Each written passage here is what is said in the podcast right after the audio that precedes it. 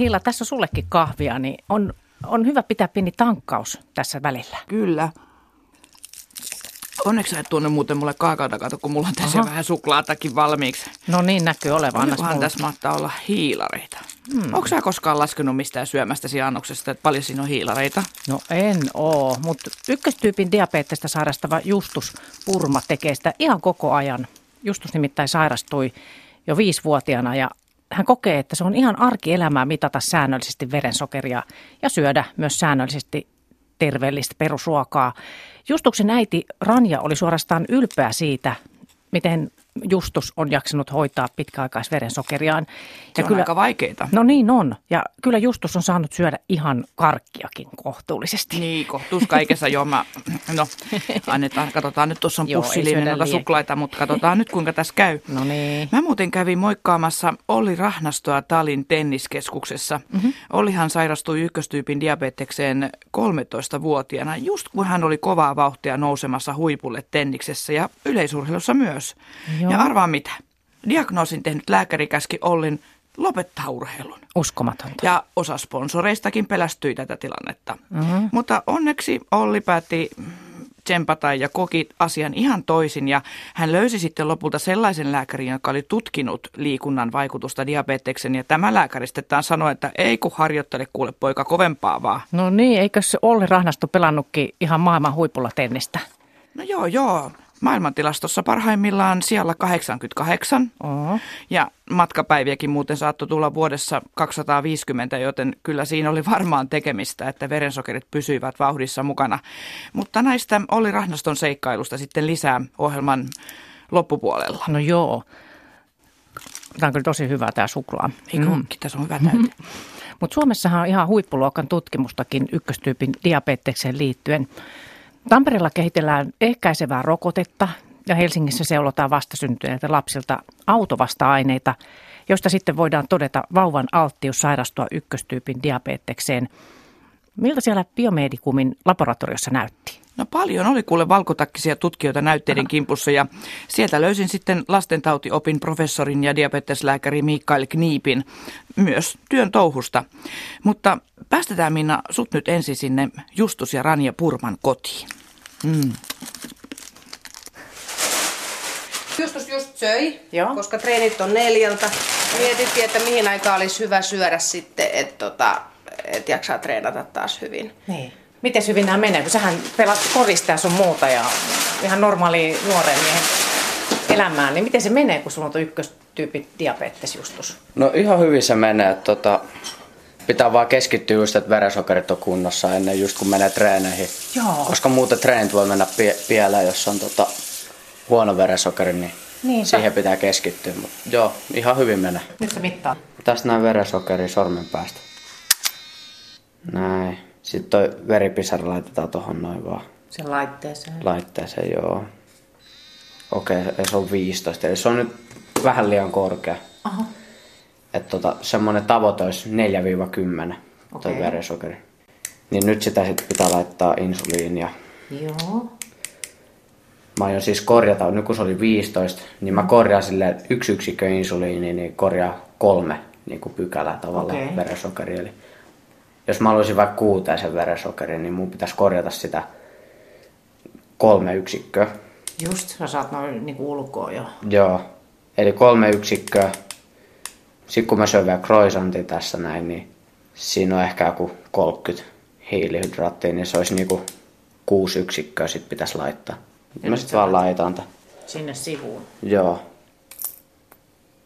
Noin. Ihan tommonen rutiini. Siis just niin kuin nimenomaan nyt puhutaan tässä siitä, että mitä on, kun on ykköstyypin diabetes ja miten se vaikuttaa koko perheeseen. Niin tosiaan Justus Purma ja Rania Purma, miten kun silloin kun sulle todettiin, että sulla on tämä ykköstyypin diabetes, niin minkä ikäinen sä olit? Mä taisin olla viisivuotias. Joo. Miten se sitten meni? No se meni sillä lailla, että Justus oli ollut joulun jälkeen siinä isällänsä ja viikon tai pari. Ja sitten kun hän tuli kotiin, niin mä huomasin heti, että hän on, hän on ihan tosi laiha, pieni poika. Ja oli posket lommolla ja sitten hän joi kauheasti, kävi yöllä juomassa. Ja sitten mä tiesin heti, mistä on kysymys, kun meillä on, on perheessä, siis mun lapsuuden perheessä on myöskin diabetesta, niin Niin sitten vein hänet terveysasemalle ja siellä se sitten todettiin saman tien. Muistatko sä itse sitä, kun sä oot nyt, siis mitä sä oot, 15 vai 16? 15. Niin, niin muistatko sä itse sitä, kun sä silloin olit siellä lääkärillä ja, ja se todettiin? Ja... No tosi hämärästi muista, mutta Ei ole jäänyt mieleen, mitä lääkäri vaikka sanoi tai... ei. Se mulla on kyllä jäänyt mieleen, kun mun veli tota lahjoitti mulle sen Nintendo-pelin. Aha. Koska se oli, se niin oli niin myötätuntoinen mua kohtaan, niin, Niin, se jäi mieleen. niin sun isoveli Kasper. Niin, just. Mun piti kysyäkin, kun teitä on tosiaan kolme sisarusta, niin miten huolta se on aiheuttanut vai mitä sä sanot äitinä, Rania? No joo, siis se oli järkytys kyllä sisaruksille, että mutta sitten molemmat silloin sairaalassa varmaan muistat itsekin jotain, mutta me oltiin siellä paljon kaikki, koko perhe ja sitten noi opetteli, Kasperi ja Iris opetteli pistämään myöskin, että, että lähdettiin alus, alusta asti siitä, että jokainen meistä pystyy niin kuin auttamaan ja hoitamaan tarvittaessa, että semmoiset perustaidot tulisi kaikille sitten. Oliko se silloin se, kun se todettiin, niin joudut sä niin kuin sairaalaan justus? Oliko se silleen? Joo. Joo. samana päivänä Se oli niin sairaalaan. Joo. Joo. No, minkälaisia välineitä sä käytät, että sä mittaat ja seuraat sun verensokeria? Joo, eli tässä on mun verensokerimittari. Joo.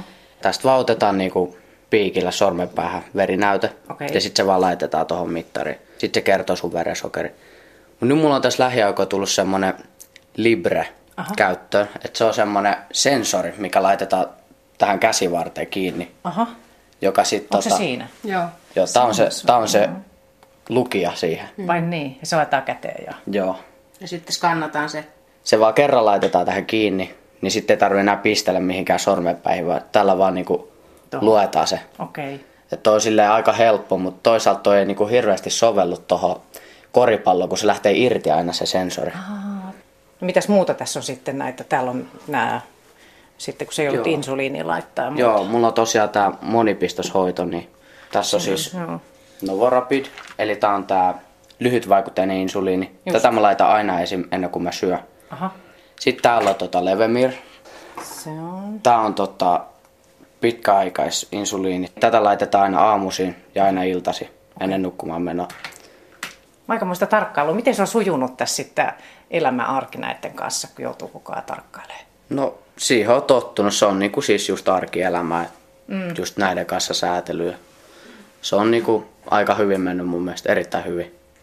No mites niin kun just minkälaista elämää se vaatii tai, tai jotain säännöllisyyttä syömisessä sun muuta? Mitä sä Ranja sanot? No kyllähän se vaatii niinku suunnittelua ainakin. Et en mä sanoisi, että mitenkään kauhean erilaista elämää kuin ehkä muiden kanssa eletään. Et Ihan normaalia tavallista elämää, mutta se, että et niinku semmoista ö, spontaania säätämistä ei ole kauhean helppo sitten niin. harrastaa. Että aina kun lähtee, justus ja lähtee jonnekin, niin tarkistetaan, että on mukana niin kuin insuliinit ja, ja tota, sitten pitää olla hiilari mukana. Et just kun treeneihin menee, niin aina on pillimehun mukana. Ja sitten tota, just mittarit, että voi toi urheilukin on semmoista, että se, jos on korkea verensokeri, niin sitten on niinku hidas ja tyhmä. Ja jos on matalat verensokerit, niin ei jaksa mitään. Niin, niin. Et se kas pitää olla tarkkana, kannattaa miettiä aina, että mihin aikaan syö. Niin kuin urheilussa tietysti muutenkin. Mm, mm. Että monelta syödään, jos treenit on silloin ja silloin. Että tota, et olisi se paras suorituskyky siellä sitten, eikä tulisi mitään. Joo. Mutta aina välillä pitää tankata vähän jotain. Ja, Niin. ja sitten just nämä extempore-jutut, että jos on jossain, niin kavereiden kanssa vaikka, niin sitten ei mennä mäkkäriin, jos ei ole insuliini mukana. No mitä sä just ajattelet, kun tää on sitten läpi elämän, kun tää on tää ykköstyypin diabetes, niin miltä se tuntuu? No siis, siihen on niinku tottunut jo. Tässä kun se tuli jo viisivuotiaana, mä oon oppinut elämään sen kanssa, niin se on niinku, diabetes on osa mua. Niin ei se vaikuta oikein enää. Hyvältä kuulostaa. Niin, eikä se ole este tosiaan yhtään mihinkään. Mm. Et sitä voi urheilussa päästä vaikka kuinka pitkälle, että se ei, kun pitää vaan tietyt asiat. Mutta niinhän pitää terveenkin ihmisen, jos meinaa urheilussa pärjätä, niin huolehtia niin kuin, hyvästä ruokavaliosta ja riittävästä unesta ja näin poispäin. Että et ei toi niin kuin, niin kuin estä yhtään mitään, eikä, eikä vaikuta millään tavalla mihinkään suorituskykyyn sit varsinaisesti. Että koulu menee hyvin ja urheilu menee hyvin ja mm. kaikki menee hyvin. Mutta täytyy sanoa tässä kyllä sen verran, että että kyllä siihen vaikuttaa kyllä tosi paljon se, että miten, miten sitä sitten itseänsä hoitaa. Että Justus on ollut pienestä saakka sellainen lapsi, joka syö kaiken, mitä sille antaa. Eli tota, että kyllä se tasapainon, tasapainon säilyttäminen on tosi paljon helpompaa, kun on liikkumista ja on hyvä ruokavalio. Että se perusruokavalio nimenomaan, että, voi sitä syödä karkkia ja sipsiikin, kunhan syö myöskin sitä ruokaa. Että sitten se, se niin kuin perus, perusravitsemus on niin kuin kunnossa. Ja sen takia Justuksella on ollut tosi hyvä, siis koko ikänsä sieltä alusta asti, niin älyttömän hyvä tasapaino. Että pitkäaikaisverensokeri on siellä, siellä ihan terveen, terveen lukemissa, että, että se on kyllä hyvin pitkälti hänen itsensä ansiota, että hän on hoitanut tämän homman tosi hyvin. Onko tullut semmoisia vakavia tilanteita, että on jotenkin mennyt verensokeri päässyt laskea sitten liian matalaksi? Tuleeko mieleen? Joo, no onhan niitä ollut muutama. Yksi esimerkki mökiltä, että tota, illalla ollaan mitattu verensokeri sormen päästä, kun ollaan just tota, syöty vaahtokarkkeja. Niin sit vaahtokarkassa, kun on niin hirveästi sitä sokeria, mm. niin se on antanut ihan väärän lukema se tota, verensokerimittari, kun siinä on ollut sormen päässä sokeri. Se on näyttänyt, että on ollut tosi korkea sokeri, vaikka on ollut tosi matala sokeri. Sitten sitä on menty korjaamaan sitä verensokeri insuliinilla. Sitten on niinku ollut mennyt tosi matala se verensokeri. Oho. Mm. Mitä ja herättiin seurasi? yöllä sitten kouristuskohtaukseen, että sitten piti hoitaa sitä hunajalla. Ja että onneksi poika nukkui mökissä, kun oli alun perin heillä kaverin kanssa suunnitella, että he nukkuu, nukkuu ulkona tai teltas tai leikkimökissä jossain semmoisessa paikassa. Onneksi oli siinä vieressä, niin, niin mutta se pystyttiin vielä hoitamaan hunajalla ja sitten siitä toivuit. Mutta sitten on ollut pari semmoista tajuttomuus kohtausta ihan, että, että on tuossa sohvalla niin iltapäivällä esimerkiksi niin, niin tota, nukahtanut siihen ja en ole saanut enää hereille. Hmm. Tosi pelottava kuulostaa. Se on hirveän pelottavaa, että sitten tota, piti hmm. soittaa ambulanssia. Ja, ja kyllä näitä on, mutta ei onneksi muutamaan vuoteen ole sattunut. Että. Niin. Ja sitten täytyy vielä sanoa se, että liikunta on niin kuin ihan keskeinen juttu. Että sen huomaa silloin, kun on joku vamma, ja pelitauko tai joku kesätauko parikin viikkoa, niin on tosi paljon vaikeampaa. Aivan, aivan. Et kun treenirytmi on se, että neljä viisi kertaa viikossa kaksi ja puoli tuntia kerrallaan ja viime vuonna oli vielä noin koulussa aamutreenit, niin tota, se menee ihan todella nätisti kyllä sitten se. Huh, mitä liikuntamääriä. Mm. Joo, mutta nyt kun on lukiossa, niin ei ole noita aamutreenejä enää. Onko sinulla jotain haaveita just ton koripallon suhteen, mihin sä niinku tähtäät? No, mä en ole vielä ihan varma, että mihin mä niinku tähtään ehkä se korisliika olisi ihan semmoinen maali tavalla. Mahtavaa. Niin sä lähdet kohta puoliin treeneihin justus, niin, niin, niin sä laitat sitten sun kaikki nämä, tähän ykköstyypin diabetekseen tarvittavat vempaimet mukaan. Niin. Joo. Eli mä otan tästä tämän verensokerimittari. Yes. Sitten mä otan tästä Novorapid, eli tämän lyhytvaikutteisen insuliinin mukaan. Joo. Sitten mä tarkistan, että siinä on tarpeeksi tätä insuliinia, ettei se sitten niinku lopu kesken kaiken siellä. Okei. Okay. Vaikka ennen treenejä, jos pitää korjata verensokeri. Joo. Näin.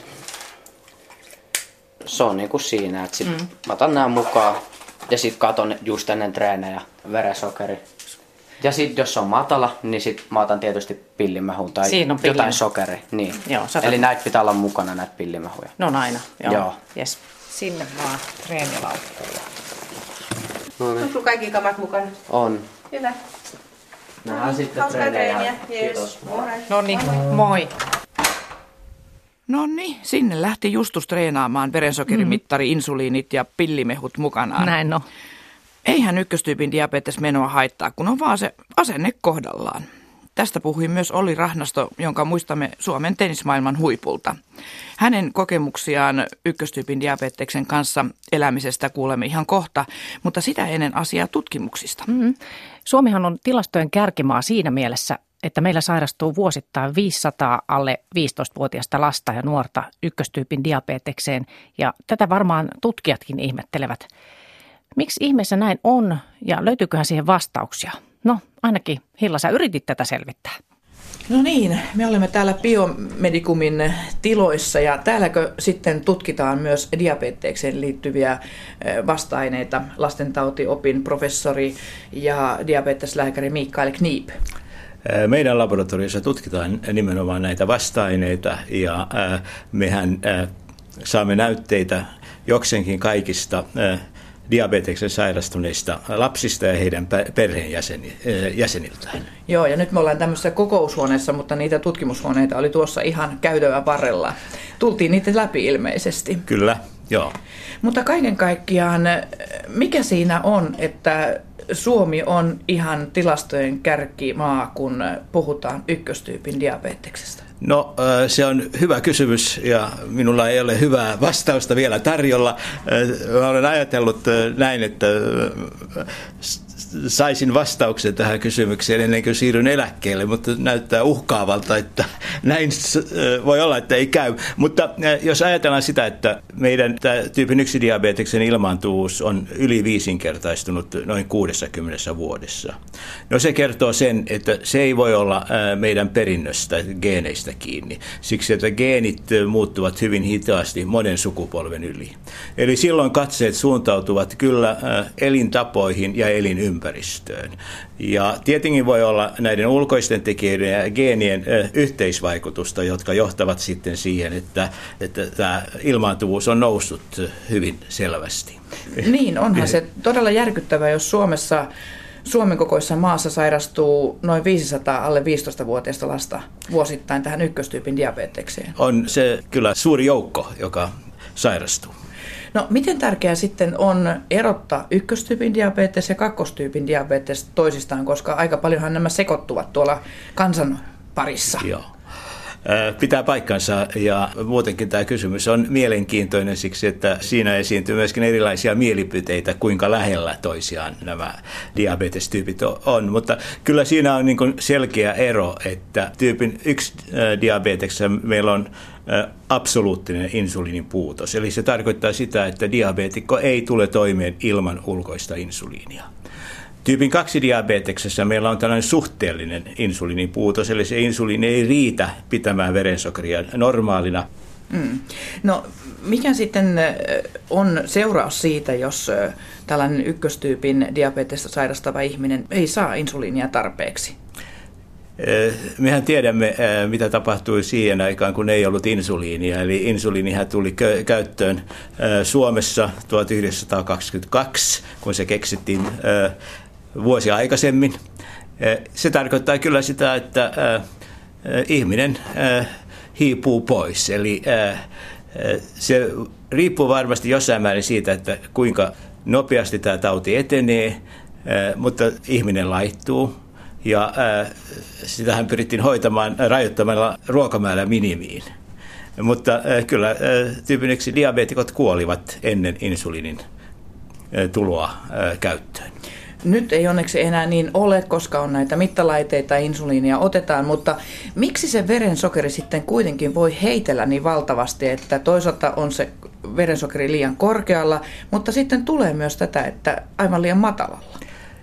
Se johtuu siitä, että kun tämä elimistön tarkka verensokerin säätely ja miten se verensokeri vaikuttaa tämän omaan insuliinituotantoon, niin se puuttuu tyypin 1 diabetikoilla. Nythän meidän on muistettava, että tämä ulkoinen insuliinihoito ei täysin vastaa tätä haiman omaa insuliinituotantoa. Yksi merkittävä ero, että kun pistetään insuliinia ihon alle tai lihakseen, niin se imeytyy ison verenkiertoon. Ja sitten taas kun insuliinia tuotetaan haiman saarekkeissa, niin se menee ensiksi maksaan. Sinne jää puolet tästä haiman tuottamasta insuliinista ja vasta sen jälkeen suureen verenkiertoon. Eli voi sanoa, että diabetikolla tavallaan on usein liikaa insuliinia verenkierrossa ja liian vähän tässä maksassa. Siksi se maksa on hyvin keskeinen elin tässä sokerin hyväksikäytössä. Mitä tiedetään tällä hetkellä ykköstyypin diabeteksen syntymekanismista? No ajatus on se, että meillä on ensiksi perinnöllinen alttius, mutta sen perinnöllisen alttiuden rooli on se, että se sallii diabeteksen kehittymistä. Se ei aiheuta diabetesta. Ja äh, sitten äh, tarvitaan joku ulkoinen tekijä, joka käynnistää äh, tämän insuliinia tuottavien solujen vauriota, ja se etenee sitten. Me tiedämme sen, että äh, tämä tautiprosessi käynnistyy yleensä useita vuosia ennen kuin lapselle tulee mitään oireita. Eli meidän arvio on se, että äh, tämä tautiprosessi keskimäärin käynnistyi noin kolme vuotta ennen oireiden ilmaantumista, mutta se vaihtelu on kyllä hyvin yksilöllinen, että se saattaa olla kysymys muutamasta kuukaudesta, mutta se saattaa olla myöskin tämä niin sanottu oireeton prekliininen vaihe saattaa kestää jopa 20 vuotta. Eli siinä on laaja vaihtelu. Ja sehän kertoo myöskin siitä, että kun me yritämme selvittää niitä tekijöitä ja syitä, jotka vaikuttavat tähän prosessiin, niin silloin me emme saa niitä selville, jos me lähdetään tutkimaan vasta juuri sairastuneita diabeetikkoja, siksi että se prosessi on tosiaan lähtenyt käyntiä vuosia ennen sitä. Eli meidän pitäisi tehdä niin sanottuja seurantatutkimuksia, ja meillähän on Suomessa DIP-tutkimus, missä seulotaan vastasyntyneitä lapsia, onko heillä perinnön alttius, ja sitten pyydetään mukaan niitä perheitä, joiden vauvalla todetaan tällainen alttius seurata tutkimukseen. Silloin me päästään kiinni siihen vaiheeseen, kun se prosessi alkaa, ja voimme yrittää selvittää, mistä se johtuu. Ja ennen kuin tämä ykköstyypin diabetes puhkeaa, niin on sitten juuri näitä vasta-aineita siellä veressä jo nähtävissä, ja niitä te juuri tutkitte niin, niin tuota, millä tavalla nämä vasta-aineet sitten liittyvät siihen puhkeamiseen? No ne liittyvät tähän tautiprosessiin sillä lailla, että ne heijastavat, että jotain on menossa Haiman saarekkeissa. Ja me tiedämme sen, että jos lapselle tulee kaksi tai useampia autovasta-aineita, kun me tutkitaan tällä hetkellä viisi erilaista vasta-ainetta, niin silloin tämä sairastumisriski nousee hyvin merkittävästi. Eli seurantatutkimuksessa olemme todenneet, että jos on kaksi tai useampia autovasta-aineita, niin tämä yksilön riski sairastua seuraavien kymmenen vuoden aikana on noin 70 prosenttia lastentautiopin professori ja diabeteslääkäri Mikael Kniip, voitaisiinko näihin vasta-aineisiin jotenkin päästä käsiksi tai ylipäätään estää puhkeamia, jos tiedetään, että viiden vuoden päästä hämöttää sairaus? Joo, tämän tyyppisiä tutkimuksia on menossa ja niitä on tehty jo joitakin tutkimuksia.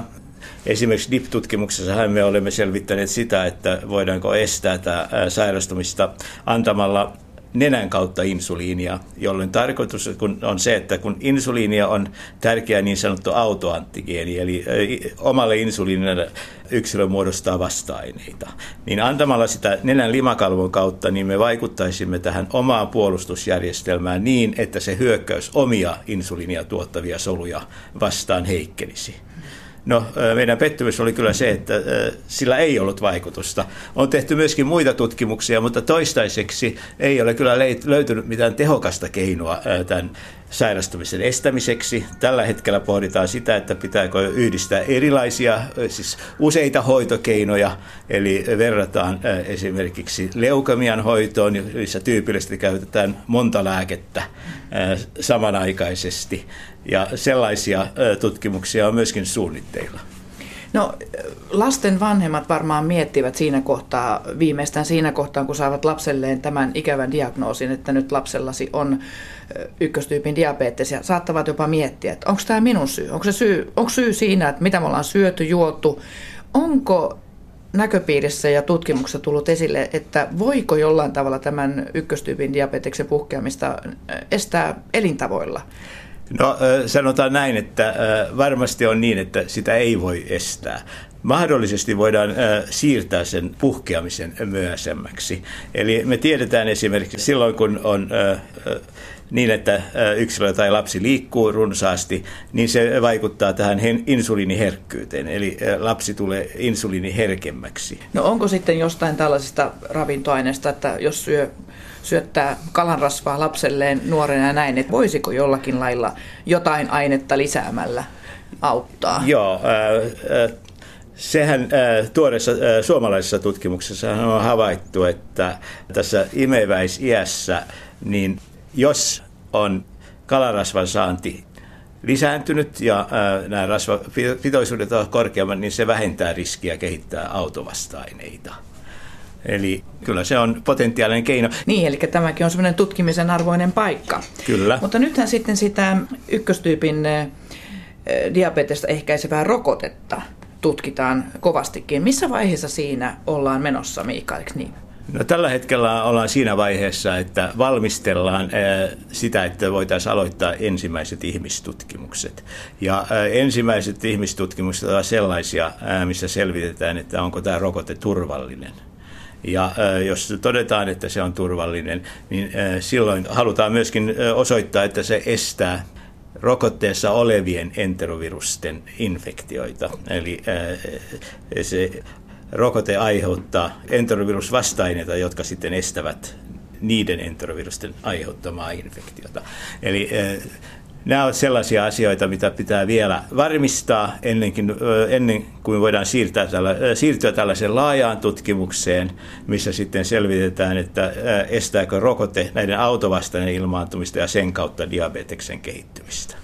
Me emme odota, että tämä rokote estäisi kaikkia uusia tapauksia, mutta merkittävän osan. Niin, eli jos se saataisiin kansalliseen rokotusohjelmaan, niin mitä siitä parhaimmillaan sitten seuraisi? No äh, parhaimmillaan äh, näkisin sen, että äh, se voisi estää, kun nyt äh, noin 500 lasta äh, sairastuu, että se luku äh, laskisi 200-250, että voisimme estää noin puolet uusista tapauksista. Ja se tietenkin äh, on kyllä hyvin merkittävä asia sekä perheen että äh, myöskin yhteiskunnan kannalta. Nä, tällaiset tutkimukset ovat tietysti todella pitkiä ja vaativat aikaa, niin koska aikaisintaan tällaista voisi odotella, että meillä olisi rokote ykköstyypin diabetesta ehkäisemään? No paras skenaario se olisi se, että se olisi käytettävissä noin 6-8 vuoden kuluttua. Että kyllä sitä vielä joutuu odottelemaan. Meillä on tällä viikolla täällä akuutissa aiheena ykköstyypin diabetes. Akuutin Areena-sivulta löytyy aiheesta paljon lisää tietoa.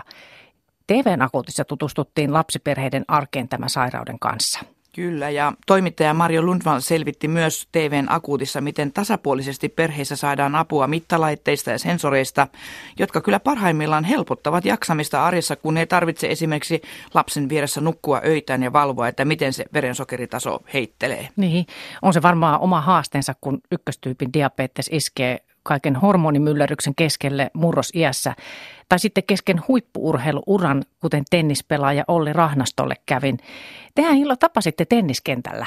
No ei nyt sentään. Pelaamaan ei uskaltanut lähteä, mutta sinne Aa, kentän laidalle. Aa, siis pallotytöksi menit sitten. Täällä ollaan Talin tenniskeskuksessa ja vieressäni istuu Olli Rahnasto, joka muistetaan huippupelaajana Suomesta ja maailmaltakin. Mikäs on tämän päivän tenniskunto sulla, Olli? No tenniskunto on ihan siis tosi hyvä tavallaan, vaikka mä en pelaa kyllä paljon. Että mä enimmäkseen tietenkin mun ammattiopettaja, mutta tenniskunto on hyvä. Hyvä, hyvä kuulla ja kyllä susta näkee, että sä oot pitänyt kuntoa yllä kaikki nämä vuodet.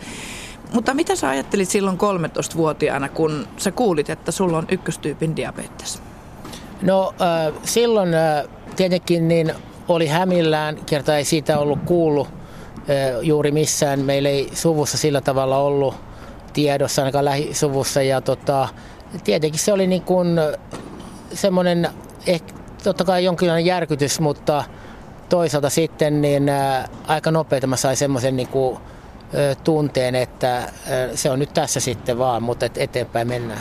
Niin, sä pelasit silloin tennistä ja sulla oli varmaan haaveita nuorena poikana päästä eteenpäin, niin tuntuuko susta, että tämä oli nyt tämmöinen joku tuomio? No siis eh, itsellä ei sillä tavalla, siis me, meillähän oli eh, niin kuin silloin eh, lääkäri sanoi mulle, että urheilu pitää lopettaa. Joka, se oli mulla niin kuin semmoinen, että miten, miten se puhuu, että mun oma tunne oli kuitenkin silloin ää, semmoinen, että mä en tuntenut niin kuin millään tavalla elimistössä, että se, se olisi jotenkin erilainen tunne kuin, kuin tota, ennen sitä diagnoosia.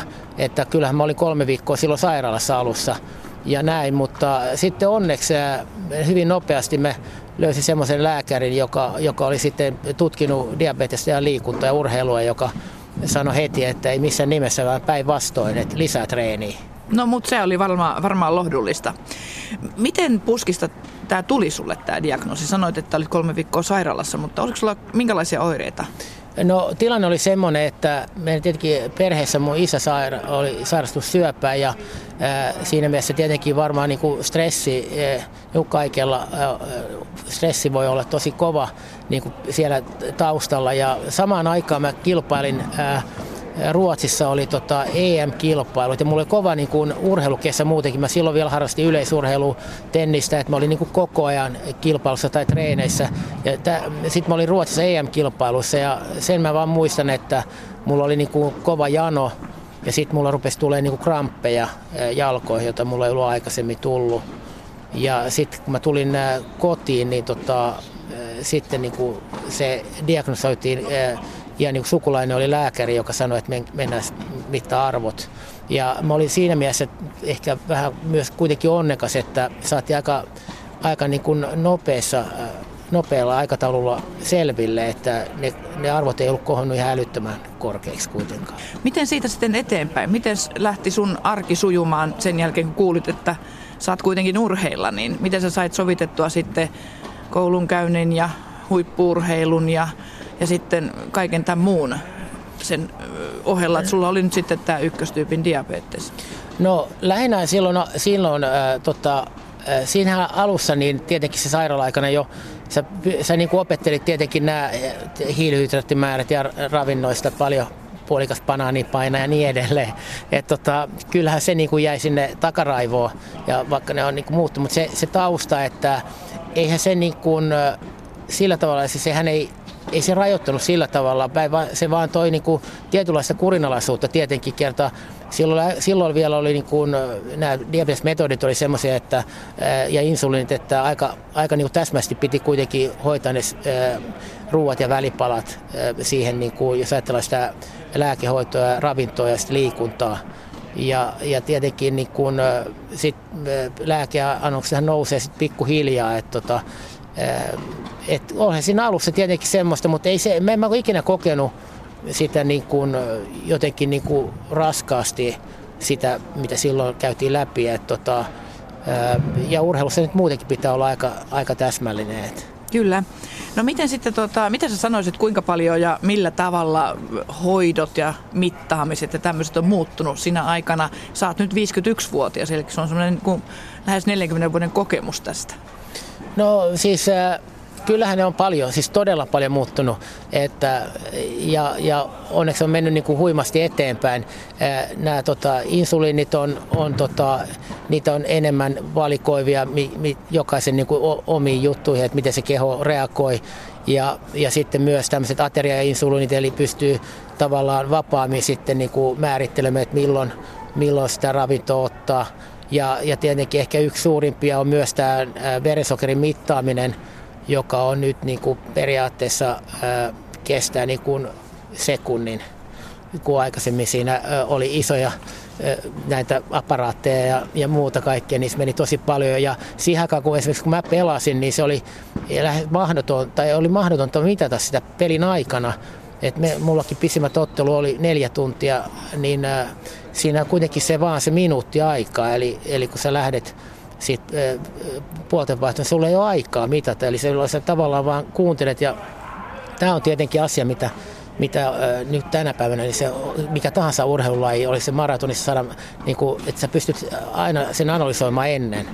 Ja silloin sä saat varmuuden sitten ja pystyt ennakoimaan asioita paremmin. Se, mihin mä pyrin aina silloin urheilu, urheiluuralla, niin että mä yritän syödä mahdollisimman niin kuin samanlaista, että mä en lähde niin kuin ruokailutottumuksiin muuttaa erilaisiin ruokiin, jos siis maailmalla kun reissasi kaksi ja päivää vuodessa keskiarvo, niin tota, ettei lähde niin kuin kokeile erilaisia ruokia, että tulisi jotain tiedätkö, sitten niin kuin pöpö, pöpöjä. Että kyllähän me, me niin kuin, kun me meni Afrikkaan tota, pelaamaan kolme viikkoa kilpailuja, niin silloin mä periaatteessa niin kuin söin kana ja riisi. Mm-hmm. Ja tota, sitten varalla oli Fantaa, että kolme viikkoa. Et, tota, se vaan täytyy tehdä niin. Äärimmäistä sellaista just, että ei muutoksia liikaa tyyli. No joo, siis näitä yritetään varmentaa niin, että pystyisi pelaamaan terveenä. Kyllä, kyllä. Ihan hyvä kehittää tuommoisia metodeita ihan itselle siihen omaan tarpeeseen. Mutta tota, miten paljon sinua on sitten oli Rahnasto tutkittu tämän ykköstyypin diabeteksen takia tässä vuosien varrella? No ei, mulla siis, en mä tiedä, siis tutkittu. Mä, tietenkin totta kai on kontrolli. On koko ajan niin kuin noin kolmen kuukauden välein. Ja tietenkin silmäpohjia on tutkitaan ja tämmöisiä. Niin kuin, yritetään tietenkin ennakoida mahdollisia, niin kuin, jos tulee niin kuin, muutoksia. Niin kuin nämä lisäsairaudethan on tämmöinen ykköstyypin diabeteksen tämmöinen ohoismurhe. Onko sulla ollut sit mitään tällaisia kun puhutaan siitä, että nämä ääreis verenkierto, eli pienet verisuonet voi tukkeutua ja tosiaan nämä silmän verkkokalvot voi kärsiä, voi tulla munuaisvaivoja, ääreishermoston toimintaa. Onko huomannut itsessä mitään tällaista? Öö, kyllä mulla on, on mulla silmiä tota, hivenen laaseroitu ja näin, että silmäpohjan muutoksia seurataan koko ajan, joka on sitten hyvä asia, mutta ei niin kuin, se ei niin kuin elämänlaatuun ole millään tavalla niin kuin sillä tavalla vaikuttanut. Mitä sä sanoisit, Olli Rahnasto, nyt tämän päivän nuorille, kun he saavat tiedon, että heillä on ykköstyypin diabetes? Mitä, miten sä heitä rohkaisisit elämässään eteenpäin? No siis ykköstyypin diabeteksen kanssa kyllä pärjää, että ei, ei se on niin kuin, mä sanoisin näin, että kannattaa yrittää nimenomaan niin kuin löytää se oma rutiini siihen ja, ja tietyt perusasiat, nimenomaan tämä ravinnon ja lää, lääkityksen suhteen, insulinin suhteen ja sitten liikunnan suhteen, niin kuin, että ne pitää siellä niin kuin sitä perusjuttua. Ja tavallaan se kyllä niin kuin itselläkin, niin mun mielestä se välillä on vähän kuin hampaiden pesu, että et sä niin kuin ajattele sitä, että mulla on se just että tämä verensokerin mittaaminen on tosi säännöllistä. Et sen jos nuori oppisi tekemään ja nykymenetelmänä niin se ei kestä edes kauaa, että tota, niin silloin pystyy kuitenkin pitämään sitä niin kuin luonnollisena tapana, että kyllä ilman muuta pärjää, että ei silloin mitään semmoisia ongelmia, kunhan on, on tietyllä tavalla säntillinen. Miten paljon sun mielestä asenne sitten ratkaisee kaiken kaikkiaan siinä, miten ykköstyypin diabetiksen kanssa tulee toimeen? Sullakin tosiaan jo pitkä rupeama ja sait sen niin nuorena, niin miten se vaikuttaa? No kyllä mun mielestä niin eh, silloin iso merkitys myös, eli, eli mä oon sitä mieltä, että diabetes ei, ei voi hallita elämää, vaan se pitää olla elämä hallitsee diabetesta. Ja e, kun me tiedetään, että jos, eh, jos sille antaa liikaa koko ajan valtaa tai ajattelee ja stressaa, niin, niin sehän nyt ei voi ainakaan e, sitä verensokeritasapainoa auttaa hirveästi. Olipa tosi osuvasti sanottu Olli Rahnastolta – hänen esimerkkinsä ja asenteensa kannusti jo yli 30 vuotta sitten varmasti nuoria siinä, ettei liikuntaa tai peräti huippuurheiluurakaa tarvitse jättää – jos ykköstyypin diabetes iskee. Niin ja kuten Olli mainitsi, niin säännöllisyys elämässä on ihan hyvä asia. Mm. Se auttaa arjessa ja se auttoi sitten kyllä Ollia myös menestymään urheilussa. Näin on. Tässä vielä lastentautiopin professori ja diabeteslääkäri Mikael Kniipin neuvoja siitä, mitä se arjessa vaatii, jos perheen lapsella on ykköstyypin diabetes. Varmasti tärkeä asia on, on se, että tämä elämässä on tietty säännöllisyys. Se ei tarkoita sitä, että jokainen päivä täytyy olla samanlaisena ja meidän on muistettava se, että voidaan tehdä hoitomuutoksia, jotka sallivat yhtenä päivänä tiettyä asiaa, joka sitten ei ole suotavaa seuraavana päivänä. Mutta kyllä se edellyttää, että syödään tietyssä rajassa tiettyyn aikaan, ei, ei minuuttiaikataulun mukaan, mutta kuitenkin äh, niin, että ei tule pitkiä äh, välejä. Tietenkin äh, hyvin tärkeää on myöskin, että huolehditaan tästä insuliin, ulkoisen insuliinin annosta. Äh, siksi, että jos tulee insuliinivajetta, niin tulee niitä samoja oireita, mitä on ollut diagnoosivaiheessa.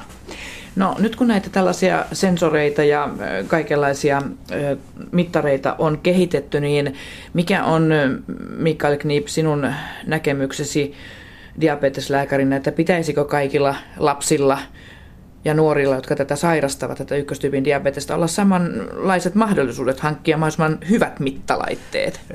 Kyllä, olen sitä mieltä, että pitäisi olla yhdenmukainen käytäntö maassa – ja on selvästi osoitettu, että tietyt laitteet parantavat tätä hoitomahdollisuuksia.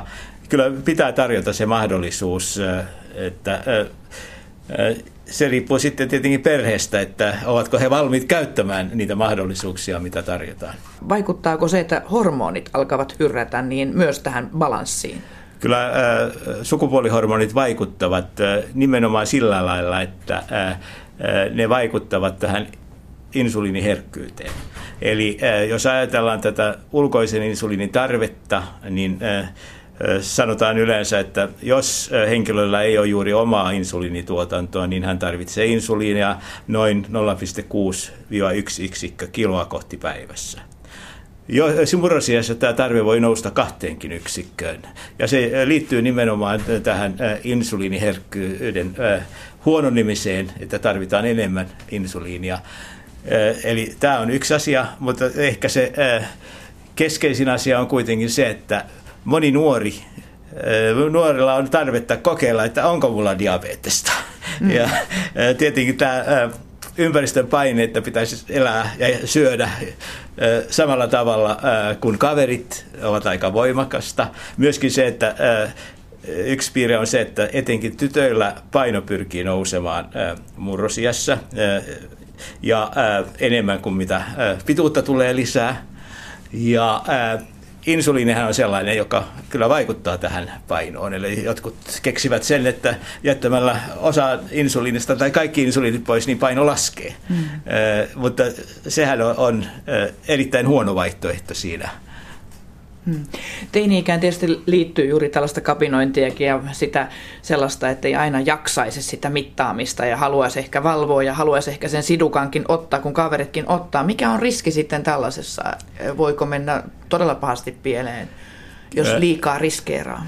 Kyllä voi mennä pieleen ja voi tulla tämä happomyrkytys, joka sitten usein vaatii sairaalahoitoa ja on potentiaalisesti hengenvaarallinen tilanne. Nuorillahan me, mehän nähdään myöskin alkoholimyrkytystä, ja sehän on tilanne, joka on kaikin puoli vältettävä diabetikolla. Mm. Et tällaisia. Minkälaiset ennusteet sitten on elämän varrella?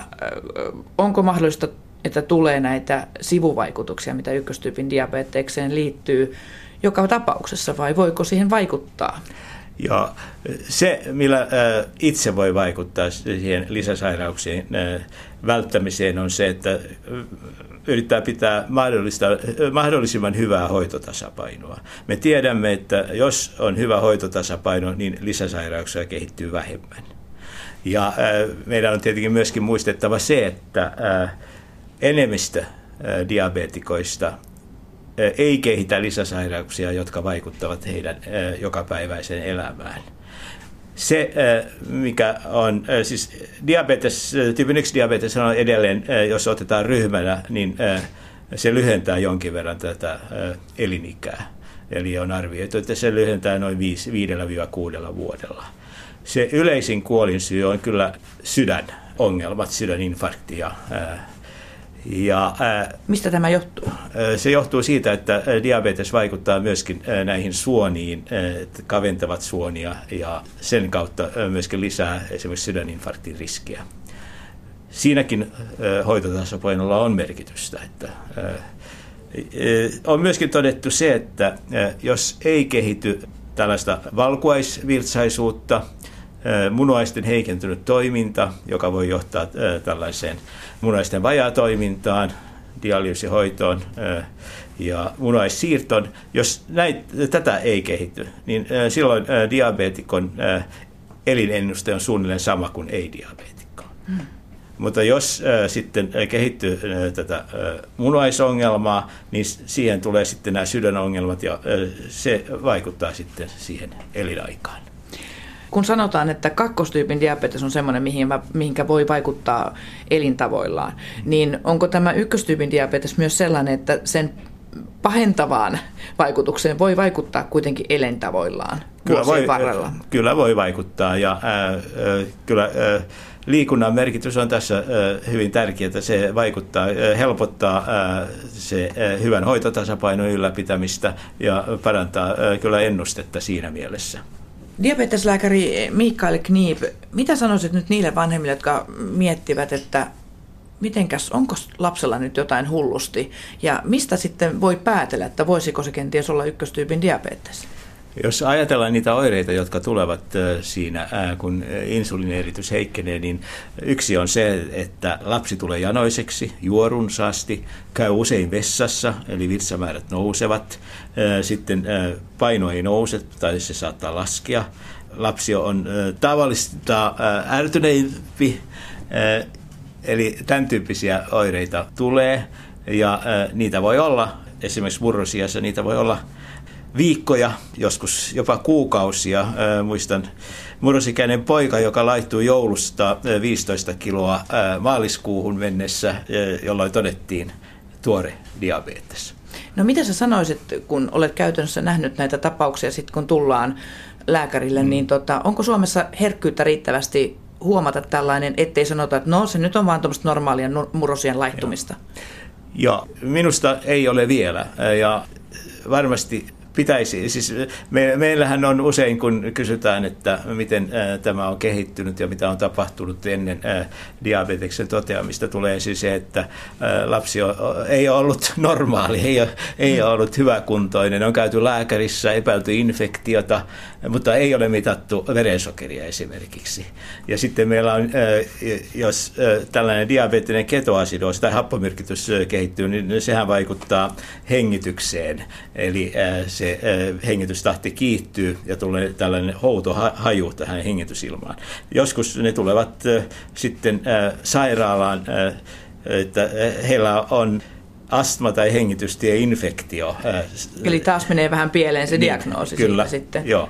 Sanoit, että kaikkea muuta saatetaan todeta, mutta ei sitten osata arvata, että diabeteksestä voisi olla kysymys, mm. ykköstyypin diabeteksestä, niin suosittelisitko sitten sitä, että se verensokeri ainakin mitattaisiin? Nimenomaan, että jos meillä on tällainen epämääräinen tilanne, että ei ole oikein selvyyttä, että mistä tämä lapsen olo johtuu, niin kannattaa ilman muuta mitata verensokeri. Sehän on helppo asia. Mulle jäi hei Hilla mieleen tuosta äskeisestä se, että kuinka pienellä vaivalla lopulta voi saada varmuuden siitä, että onko ykköstyypin diabetes puhjennut. Eli ihan vaan verensokeria mittaamalla. Niin, mm. Ja jos miettii, että mikä lapsella on, kun janottaa, lapsi laihtuu ja pitää käydä jatkuvasti pissalla, niin voi ihan pyytää terveysasemalla, että tsekkaavat verensokeriarvot. Kyllä. Ja toivottavasti apua lapsiperheille saadaan myös vähitellen tutkimuksen kautta rokotteen tai vasta-ainelöytyjen avulla. Mm. Ja mikä ettei, koska Suomessa tämän alan tutkimus on maailman kärkeä. Se on hienoa. Mutta mitenkäs Hilla, otatko sä tämän viimeisen suklaakonvehdin? Mä tiedän, nämä on kyllä aika makeita, että Aa. pitäisikö nyt lähteä kuule lenkille ja sitten Aha. ihan syömään kunnon ruokaa. No okei. Okay.